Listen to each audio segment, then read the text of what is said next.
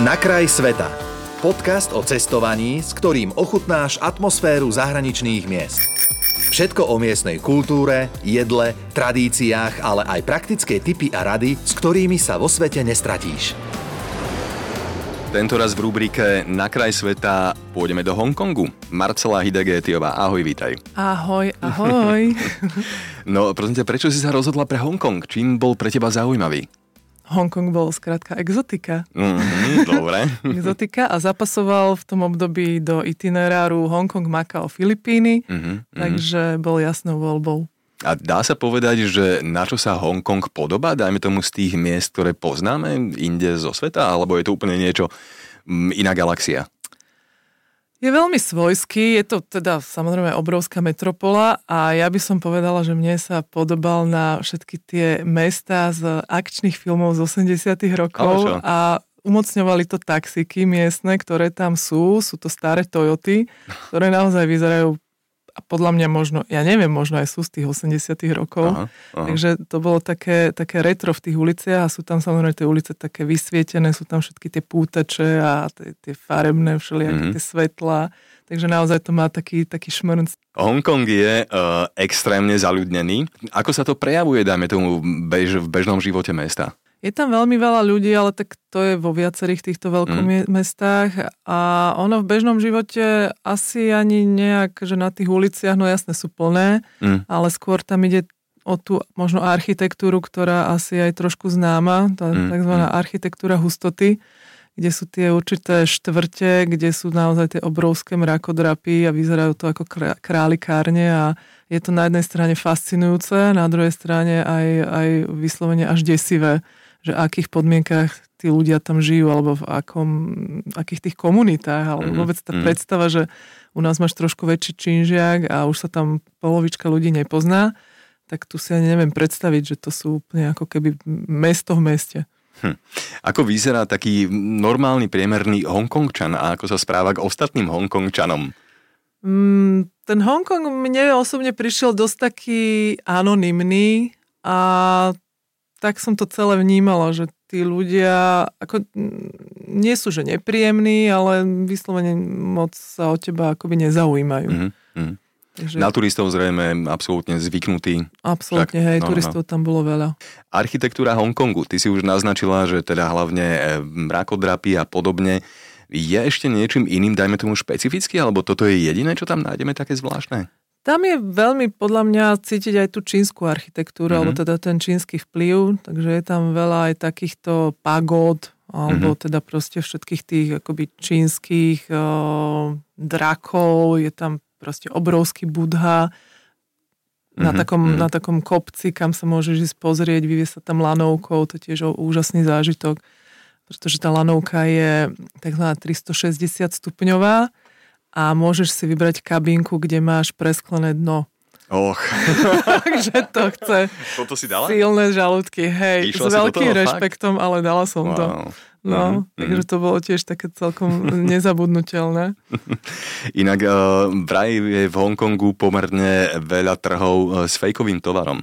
Videli ste, nevideli veľa. tiež? Hej, je tam toho naozaj veľa. Sú tam obrovské nočné trhy, Aha. kde sú tie stánky proste do výšky idú, ja neviem, možno aj 3-4 metrov. Je tam neuveriteľné kvantum všetkých tých tovarov, ktoré si môžeš objednať na AliExpress. a, a nájdeš tam všetko. Nájdeš tam naozaj všetko, ťažko si vybrať a mňa najviac z toho fascinovali také obchodíky, kde predávali zvieratá živé a napríklad mal si stenu kde boli zavesené vrecúška igelitové naplnené vodou so zlatými rybičkami a bolo ich tam proste, ja neviem, bolo ich tam proste 200, 200 vrecúšok s rybičkami. Potom tam mali, a toto bolo akože srdce A počkaj, to za akým účelom vlastne tam predávajú? Že domov do akvária, aby si niekto kúpil? Alebo, lebo bežne Asi nekúpíš hej. rybičku v nejakú, vieš? Asi hej.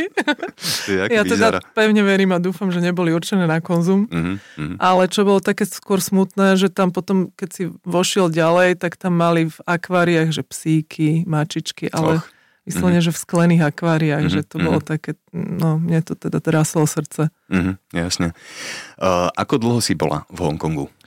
Ja som tam bola v podstate cca týždeň, povedzme, ale bola som tam, uh-huh. vlastne sme prileteli, potom sme sa presúvali inde a potom zase vlastne pred odchodom do Európy sme opäť pobudli pár dní v Hongkongu. Čiže keď to zrátam asi týždeň. Uh-huh. Jednoznačne, čo tam uvidieť, čo nevynechať? No, ako som spomínala, určite teda ten výletov lanovkou, trhy rozhodne, hej.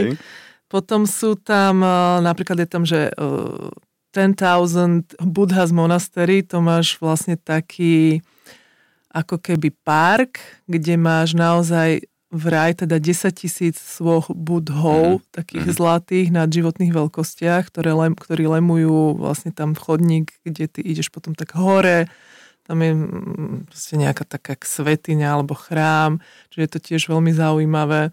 Potom tam máš možnosť sa vyviezť lanovkou na tzv. Victoria Peak, odkiaľ máš krásny pohľad e, zase na ten Victoria Harbor, čo je vlastne taký, taká tá zátoka alebo taký ten prístav, tak ikonický a hongkongský, kde vidíš zase tiež strašne veľa tých všelijakých mrakodrapov.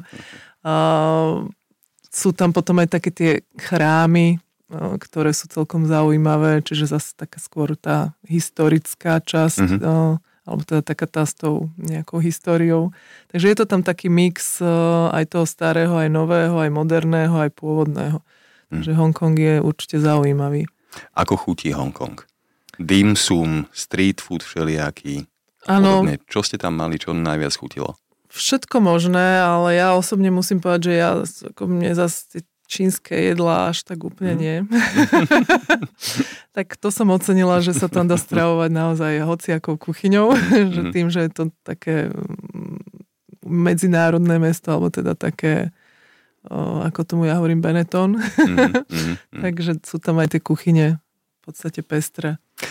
Akou menou sa tam platí a je Hongkong drahodestináciou? Hongkongu sa platí hongkongským dolárom a asi by som povedala, že skôr je drahší mm. ako lacnejší. Mm. Ale zase je to také diskutabilné, lebo na tých trhoch naozaj kúpiš všetko možné od výmyslu sveta za, za celkom nízke no, ceny. Za ceny. Áno.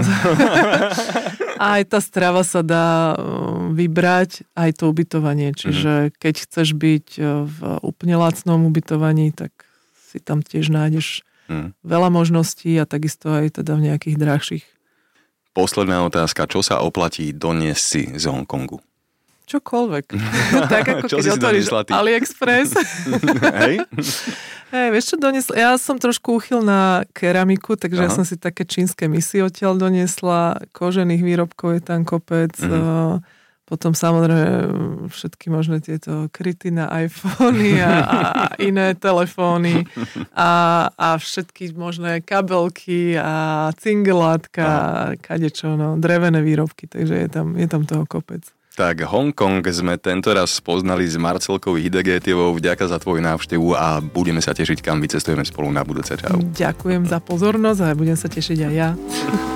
Počúval si podcast Na kraj sveta. Viac cestovateľských typov či zážitkov si môžeš vypočuť na Podmaze vo svojej podcastovej aplikácii alebo sa o nich dočítať na webe Rádia Melody.